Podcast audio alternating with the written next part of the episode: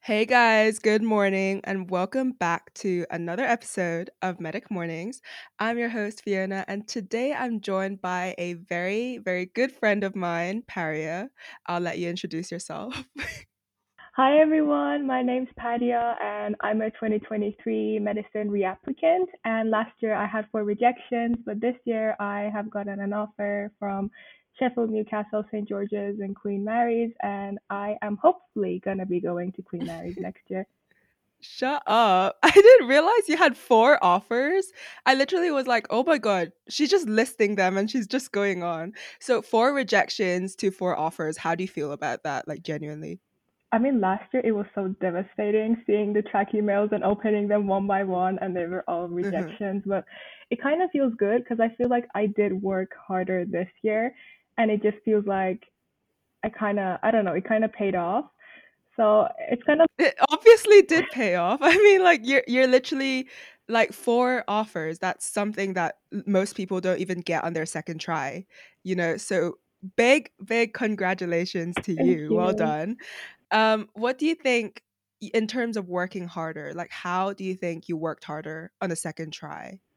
I mean, it definitely helped that I had those interviews. Like, I knew what a medicine interview would be like. I kind of got the whole sense of you know, what I'm supposed to be preparing for, like, and also talking with other med applicants, I kind of understood like the hot topics, um, like knowing about the NHS because as an international applicant, especially, I had no idea how the NHS operated. So kind of like Mm-hmm. working on my interview skills and my UCAT because last year my main problem was basically my UCAT. And I think just focusing more on it because on a gap year you basically don't really have much to do so just spending time, just just kind of spending time on that. Yeah.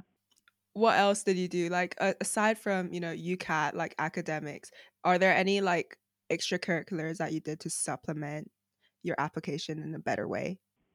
I mean, I didn't really do work experience because I had it before, but I did join a first aid class and it kind of Mhm. showed to me how like important it is to make decisions like right at the time and it definitely was something that I used in my med interviews like you know when they ask you tell me about a time that was one of the answers that I gave and yeah I think like socializing as well but it didn't really add to my application much So tell me about like this first aid course. Like how can applicants join a first aid course and add that integrate that into their application? Okay, um, I think it really depends to where you live. You just have to kind of like search first aid classes near me on Google and you will get a few results. And also, I think many hospitals or if you are in a student medical group in your school, they sometimes offer these for free. So I think even if they don't, and if you are in a medic, mm, you know, the medicine group activity thing in your school, you can definitely make this happen yourself. You just Mhm. have to contact the first aid courses like around you in your city in your area and there will definitely be some free ones some cheap ones some exp- expensive ones. So just you know talk around with people. And also hospitals sometimes offer these to the volunteers if you're doing work experience there. So it's just a matter of you know just searching it yourself i don't Mhm. What does it what does it entail? Um, I think what they taught me was like um, when I see someone passed out, how should I approach them, and also Mhm. like the basics of CPR, the A B C D E approach to I don't know checking their surroundings, airway, breathing, circulation, and all that. And I mean, okay, maybe it wasn't um, something that maybe would really help you, but it did give me an insight of like A and E, and because I know that people Mhm. would get there sometimes unconscious and like in really bad conditions and doctors and nurses and everyone in the hospital has to be like really quick. And seeing the course and seeing how much you have to pay attention to before actually approaching the patient was really eye opening so that's kind of what they taught me. Uh, I love that. And I think like really taking a first aid course, I used to think that a first aid course was in your medical degree, but now I'm like, oh shit, like I actually have to take it. Like imagine I don't know how to use a defibrillator and I'm just like, "Mm." but I probably should. So they didn't teach us how to use a ventilator either. I think in medicine they will teach you like much more in depth. So if you haven't Yeah. taken it, like it's fine. You'll be fine. Another question I had was why do you think you got rejected in the first place? Because four rejections to four offers, that just means you have like you actually had the like intrinsic skills to get you there. Why do you think you got like four rejections in the first place? It was a skill issue. No, but Shut the fuck up. no, no, but um, I think I only got two interviews, and they were from Brunel and UCLan. So pause. Aw, it's like the inter- international schools. Yeah, but I think it was my UCAT to be honest, because I got a 2,350 band four, and which med school would take me in? Please, let's be honest. Do you think you were just like not understanding how crucial the UCAT was, or you just didn't? No, I didn't know we had to take the UCAT. My counselor, like in early September, she was like, "Oh yeah, have you taken your UCAT?" And I was like, "What's UCAT?" And I just had nine days until my exam, and obviously I messed it up. That's so that that oh my gosh. Yeah, but that that just shows that people like really underestimate how important it is Mhm. because a lot of the time it's like not transparent and it's like oh the UCAT is just another test, an aptitude test. They don't really know how much it factors in to getting an interview. Um so was that the only reason that you feel like how how did those two interviews go and how do you think you could have improved? Okay, so after that, for interviews, what I was doing to prepare was I put in the internet MMI questions because MMI, you know, everybody knows about MMI, and I got a list of 250 questions, right? And I Mhm. did them, but they were all about communication and role play, and nobody told me there were ethics ethic pillars. Nobody told me there were hot topics. And okay, maybe it was kind of on me because you know researching skills didn't have any, but then also but then also those really don't prepare you. Like that's just two stations out of six or seven stations that med schools usually have. And Mhm. UCLan, uh, what like obviously like many most med schools, one of the questions was why medicine. I had never thought of Mhm. my why medicine answer, and you can just I just stared into the camera and I was like, because I love medicine, I don't see myself doing anything else, and that is such a red flag. Like obviously, I would reject myself too. Shut up. So have you do you think you've like developed a lot of like model answers since then? Yeah, I mean, um, like talking with other med applicants, like doing the practice interviews, it it doesn't just help you work on your answers, but also hearing other people answers. Obviously, not their personal experiences, but their answers to like hot topic questions or ethical questions. You can definitely get some of that information and you know spice up your own answers. So you just like steal some bits of information from people and kind of learn more. Yeah. Yeah, I think those Mhm. really helped. Oh, there's just it's just a give and take. And honestly, Mhm. like in medicine, I feel like a lot of the time it's so competitive, but now it's kind of like when you're reapplying, you learn from your past mistakes, but you also learn from other people's mistakes, and I Yeah, love that. that's so true. What words of encouragement would you give to other people who have gotten four rejections as well? Okay, so you have all the rights to be sad and cry and have mental breakdowns when you open the track email because people will say it's okay, but it's not. Like you have worked hard, or at least you gave it all you could have given it. So it's okay to be sad and disappointed. And some parents, like mine, might not be really okay with you taking a gap year, but it's your life. So try to think of it as an opportunity to actually expand more because you have like much more to reflect on because of your rejection. So actually try to use that experience and reapply next year because honestly, it might seem like it's the end of the world at that time, but like three months later, you won't even look at it like like as that. So it's fine. hmm I love that you phrase it in such a way that it's like it's okay to not feel like it's okay. Like you gave 110% and it's just not enough. And I feel like that's such a nice thing because from another perspective of someone who's trying to comfort their friend who got four rejections, what's something that you would have liked to hear as someone who got four rejections?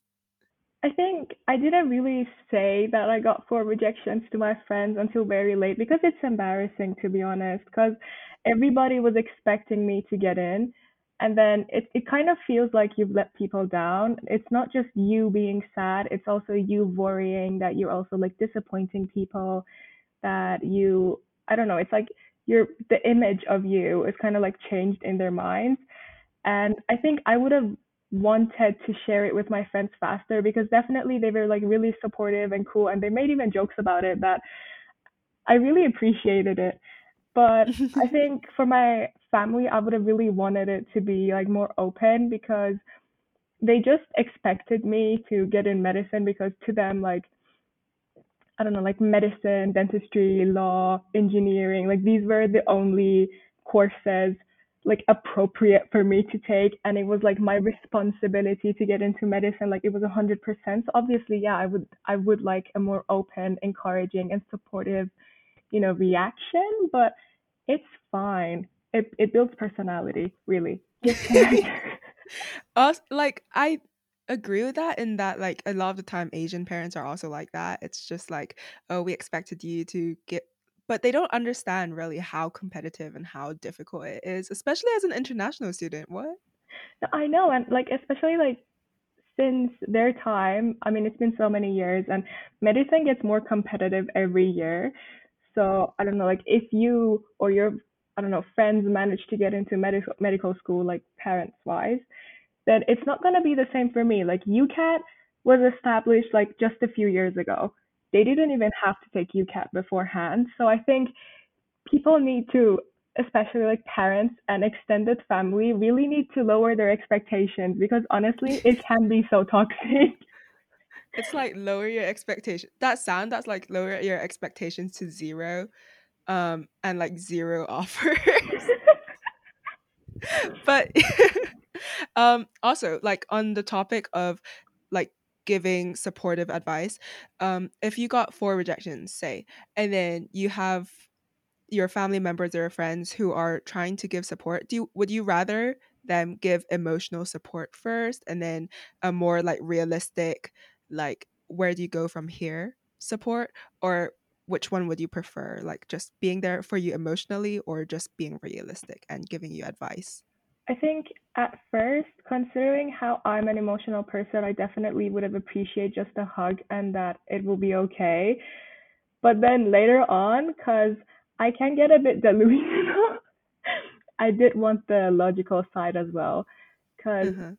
It, like, the logic perspective, like, hearing what other people think can definitely help you in your own decisions. Like, you can see more hearing from others than you would on your own. So, yeah, I think both of them, but definitely emotional at first because I, I don't want to be crying because I got rejected and then someone being, yeah, well, it didn't happen this year. Like, I know, I'm crying because of that.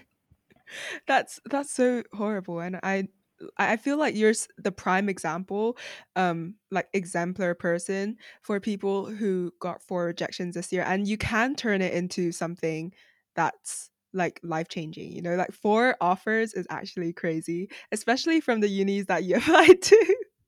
So, what would you tell someone who feels super demotivated right now? Like, I I know you spoke about this previously, but people like don't understand how devastating four o- four rejections can be and from someone who's been in their perspective been in their shoes and done it all how, like is there anything that you would say Um, I mean, it doesn't get better until like time heals you.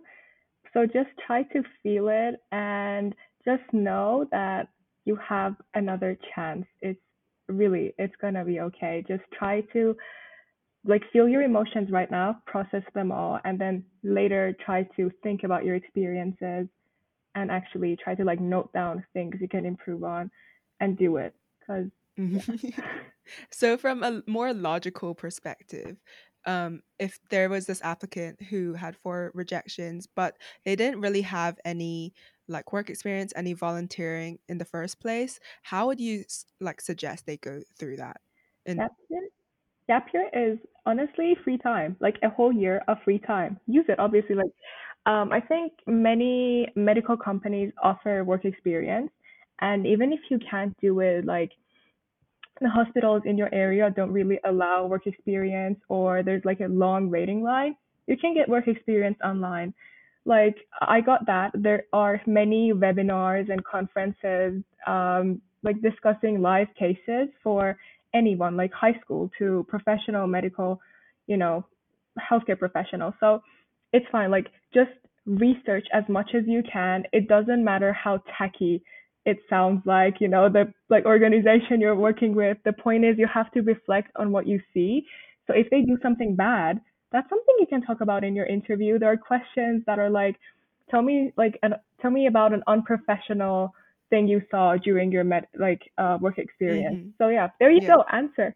So definitely use your gap year and get those in because work experience, some med schools do want your work experience. Like I think Manchester's one, and then some of them don't really care, but they, they still ask you about it, like in your um, interviews, even if they don't want it as an entry requirement.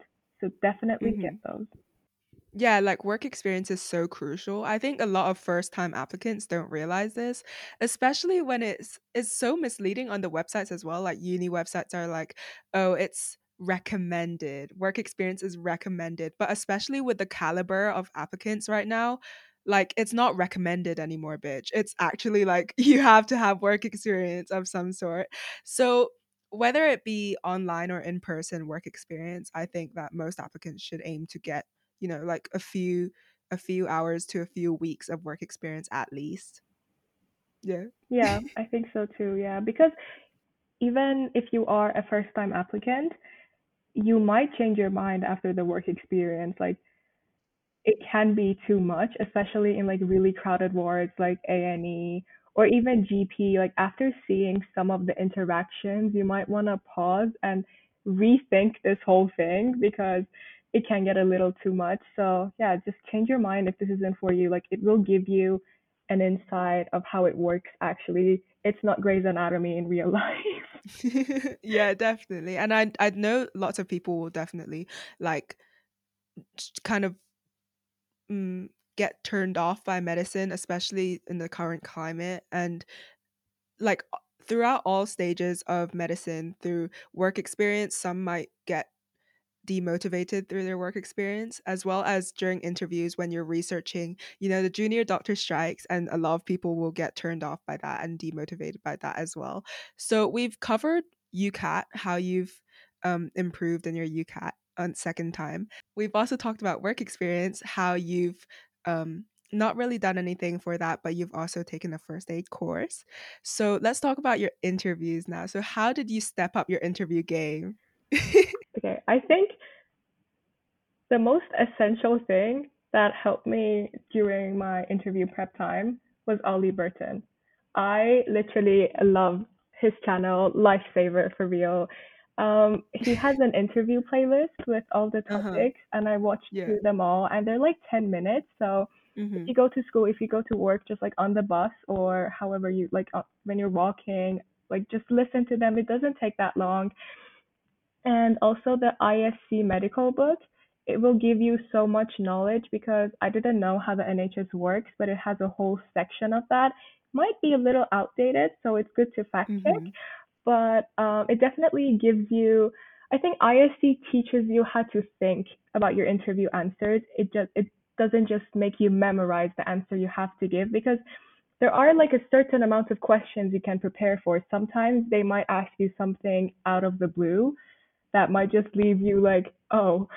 So you gotta kind of know how to think about it as well, and definitely just answer as much as you can. Like at the start when I was just prepping, my answers were like maximum 30 seconds long.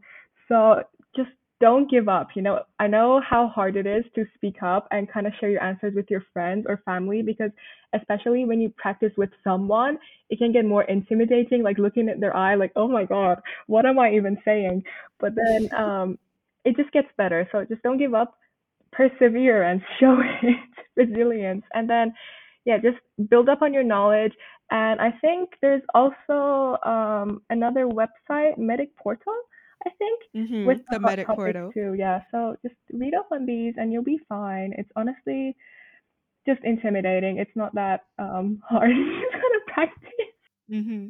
And when it comes to the interviews, like post interview time, how did you really feel? Like as a as a reapplicant, did you feel like, oh my gosh, it's it's this or like what was the other option for you? Oh god. Like you don't even have to think about that now, but like when was there a time where you were like, if I get four rejections this year, this I don't know what I'll do. hmm Yeah, I think I think when you're prepping prepping for UCAT, then it's done. Then you prep for interviews, and then interviews are over. There is that amount of time, the period of time between your interviews and the results, that will just make you overthink everything. Did I actually answer, you know, correctly? But you know, you can't even record your answers, so there's just your memory that you have to rely on, and sometimes it can get really intimidating, like thinking about how well you did, you kind of start doubting yourself. And especially knowing hmm that you were rejected last year, it can kind of, it, like, you know what's going to happen. Like, you know, the track email that you get from UCAS, it can very well be a rejection and kind of, it, it really makes you stress, especially like checking TSR like 2407 and then seeing that, oh, I don't know, X university has started sending out offers or rejections and your your heart just drops. And I think for me, I also applied to US, so I can do an undergrad and then do postgrad, but I know that's not an option for many people. hmm So I think honestly, a second gap year might sound like a lot, but then I think there's nothing else you can really do unless you're fine like going to your fifth option and doing grad entry medicine, which is also a whole, you know, difficult Difficult path. through. Yeah. Yeah, and I think I think especially as a gap year reapplicant, you don't have anything to fill that time where you're just anxiously stressing. So you really are checking your Gmails like 24/7 instead of like, oh, I have to focus on this year 13 A level shit. Um no, it's just it's just like checking your emails 24/7 and I can imagine how hard that must have been for you. Yeah, like um, at one point when one of my universities had started sending out offers and like rejections and stuff, I used to sleep at like 4 a.m. so I could get up at 12 or like 1 p.m. so I wouldn't have to be awake the whole morning waiting for the email. Like it's so stressful. Honestly, it's not talked about enough. Your mental health can hit a low.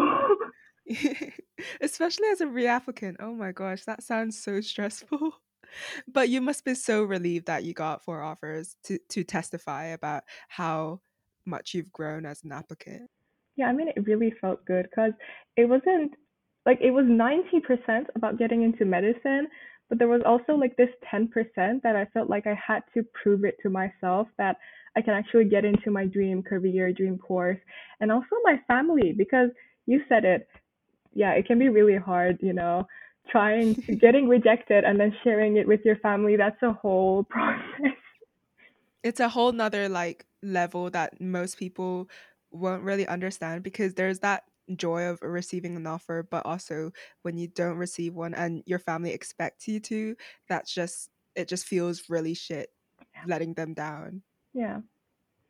Okay, so as a reapplicant, how do you feel like the reapplication process has impacted your view on medicine? Like, do you feel more motivated? Do you feel less motivated? Um, and really, like, how has it impacted your emotions and your feelings and your like state while entering medical school this year? Okay, so after I got rejections last year, I was butthurt. But then, um, honestly, I think it did make me more motivated because feeling how sad I was after those rejections really proved to me how much I want medicine and how much, you know, I just wanted it. I really like it showed me that it is my dream career, like really. hmm So, yeah, it definitely did make me more motivated. And emotionally, I think also it I mean, it did hurt, but then at the same time, I think that pain and knowing that I can get rejected like really easily was kind of a push you know, work harder, you know, try to um, outdo yourself last year. I mean, me last year wasn't good, but for those people who were actually good and still got rejected, try to, you know, go like above and beyond what you can like give like as answers for your UCAT. Just try your best and use that. I don't know, like heartbreak. Heartbreak, exactly. yeah, get medicine back.